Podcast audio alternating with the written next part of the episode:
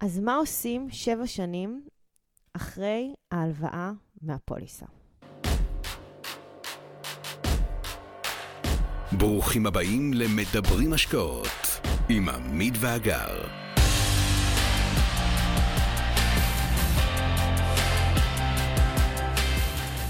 אז דיברנו כבר בהרחבה על המהלך של מינוף הכספים שלנו באמצעות פוליסת חיסכון, שממנה אנחנו יכולים למשוך בהלוואה עד 80% בפריים מינוס חצי ובבלון מלא לשבע שנים.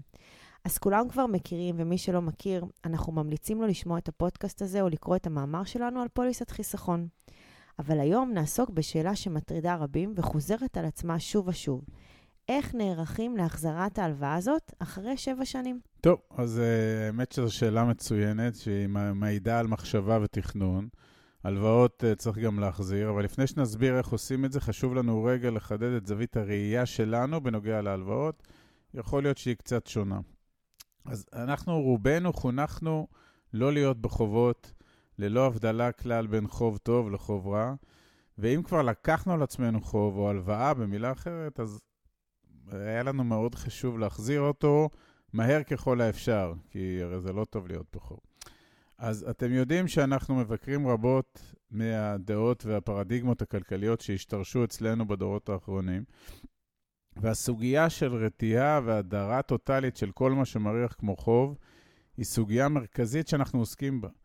הגישה שלנו מפרידה בין חוב טוב לחוב רע. בפשטות, חוב טוב הוא חוב זול שנועד להיות מושקע כדי לייצר לנו הכנסה ורווחים גבוהים מעלות החוב, וכך למעשה בזכות החוב אנחנו מגדילים את ההון העצמי שלנו, או מייצרים לעצמנו תזרים מזומניים. וחוב רע זה חוב שנועד לכסות על התנהלות כלכלית קלוקלת שלנו, בה חרגנו מההכנסות שיש לנו, הוצאנו יותר כסף ממה שהרווחנו ונכנסנו לעולם האפל של מינוס צרכני. החוב במקרה הזה רק יחמיר את מצבנו, ובמהרה, אם לא נתקן את ההתנהלות הכלכלית שלנו, החוב הזה יוסיף עוד משקולת על חיינו. אבל בהנחה שלקחנו חוב טוב, והוא חוב זול יחסית, וההחזר שלו לא מכביד עלינו, כן, יש דברים כאלה, אז ההסתכלות שלנו עליו היא הפוכה לגמרי ממה שלימדו אותנו.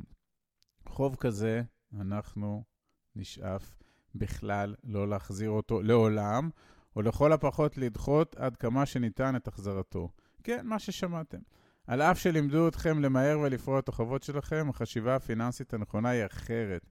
אם החוב הוא טוב ואנחנו יודעים לייצר ממנו כסף, אז למה למהר להחזיר אותו? איפה ההיגיון כאן? יופי. עכשיו אנחנו חמושים בזווית ראייה חדשה או אחרת על חובות ועל המוטיבציה שלנו להחזיר אותם במהירות האפשרית.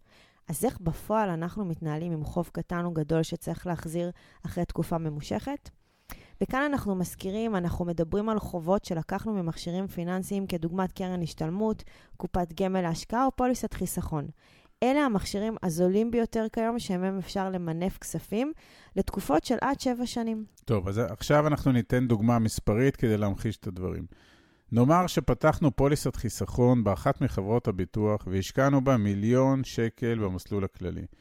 לאחר ההפקדה ניתן ברוב, ברוב המכריע של המקרים למנף מתוך המיליון הזה סכום שיכול להגיע לכדי 80%, כלומר 800 אלף ש"ח בריבית של פריים מינוס חצי, עם בלון מלא לשבע שנים. אז הבנו שיש כאן הלוואה שאם תושקע חכם, תוכל לתת לנו מכפיל כוח להגדלת ההון שלנו, ולכן ניקח את ההלוואה הזאת ונשקיע אותה במסגרת מודל ההשקעות שלנו. השנים חולפות, ה-800 אלף ש"ח שלקחנו כהלוואה מושקעים ומייצרים לנו הגדלת הון או תזרים מזומנים, והנה אנחנו מגיעים לשנה השישית מהיום שלקחנו את ההלוואה.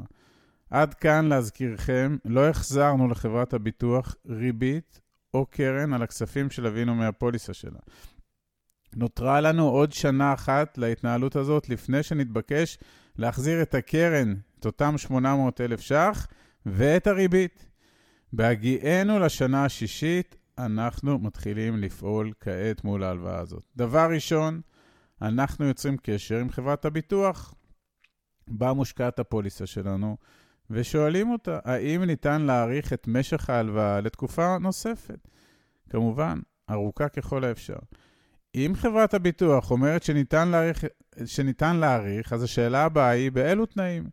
אם תנאי ההלוואה נותרים כדאיים עבורנו במבחן מחיר הכסף של ההלוואה למול הכסף שהרווחנו בשש השנים האחרונות מההלוואה הזאת, אז בהחלט נפעל להאריך את ההלוואה הזאת, כפי שציינו קודם. מבחינתנו נאריך אותה שוב ושוב, כל עוד היא תהיה במחיר כדאי עבורנו. ייתכן גם מצב שבו חברת הביטוח תסכים להאריך את ההלוואה, אבל בתנאים שאינם משתלמים לנו. כלומר, היא תייקר את מחיר ההלוואה. במקרה הזה נצטרך לפרוע את ההלוואה, וכמובן, התרחיש האחרון, חברת הביטוח לא תסכים כלל להאריך את ההלוואה, וגם כאן נצטרך לפרוע אותה.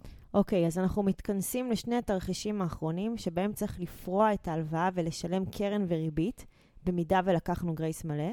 שימו לב שנותרה לנו עוד שנה לביצוע המהלך. סך הכל, הרבה זמן שניתן לתכנן את המהלכים הפיננסיים שלנו בהתאם. כלומר, לא חיכינו לדקה ה-90 כדי לברר עם חברת הביטוח את המדיניות שלה לגבי הארכת ההלוואה המקורית. עכשיו, מאיפה נביא 800 אלף ש"ח קרן, ונגיד בחישוב גס ומחמיר עוד 200 אלף ש"ח ריבית, בהנחה שהלכנו על מסלול הלוואה של בלון מלא או גרייס מלא? טוב, אז כאן התשובות הן מגוונות. ראשית, למי שמצוי בעולם הכספים וההשקעות, יש מטבע הדברים עוד השקעות ועוד מקומות ועוד נישות שבהן הוא מושקע. יש לבחון האם אפשר להנזיל השקעות אחרות, או שיש כאלה שמסתיימות במהלך השנה הקרובה, ואז ניתן לייעד את הכספים האלה לתשלום הקרן והריבית. זה אפשרות ראשונה. אפשרות שנייה, שאין כספים פנויים, או כאלה שעתידים לחזור במהלך השנה הקרובה, אפשר לבחון את האפשרות לקחת הלוואה ממקום אחר בתנאים טובים, אם רוצים כמובן, ואיתה לשלם את ההלוואה והקרן שהגיעו לפרקן. כלומר, בסוף החלפנו הלוואה והלוואה. והאפשרות השלישית, אם אין כספים פנויים ואין אפשרות לקחת הלוואה אחרת, אפשר תמיד למכור את הפוליסה המקורית שפתחנו, וכך לסגור את ההלוואה. תזכרו שבפוליסה הפקדנו מיליון שקל, והיא צמחה וגדלה עם השנים באחוזים כאלה ואחרים. הסבירות שבשבע השנים הקרובות בפוליסה יהיו פחות ממיליון שקל שהפקדנו בתחילת הדרך, היא סבירות מזערית.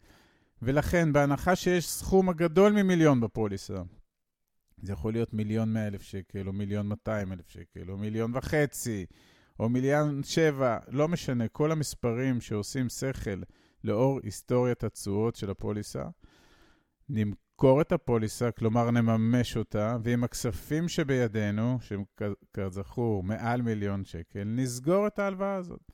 בסבירות גבוהה מאוד יישאר לנו רווח לאחר המהלך הזה של עשרות עד מאות אלפי שקלים, שיוכל לשמש אותנו לפתיחת פוליסה חדשה או להשקעות אחרות, ללא מינוף של הפוליסה.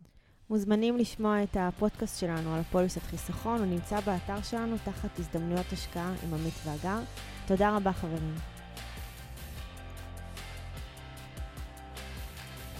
עד כאן להפעם. כרגיל, שמחנו לשתף בידע ובניסיון שלנו, מקווים שנתרמתם. מי שממש רוצה להכיר ולהיחשף להזדמנויות ההשקעה בהן אנחנו משקיעים, מוזמן לאתר שלנו, תוכלו למצוא הכל שם. אנחנו כמובן גם פעילים בכל הרשתות החברתיות, מוזמנים לעקוב אחרינו. אם אתם מכירים אנשים נוספים שהתכנים שלנו יכולים לסייע להם, נודה לכם מאוד אם תשתפו אותם. להתראות חברים.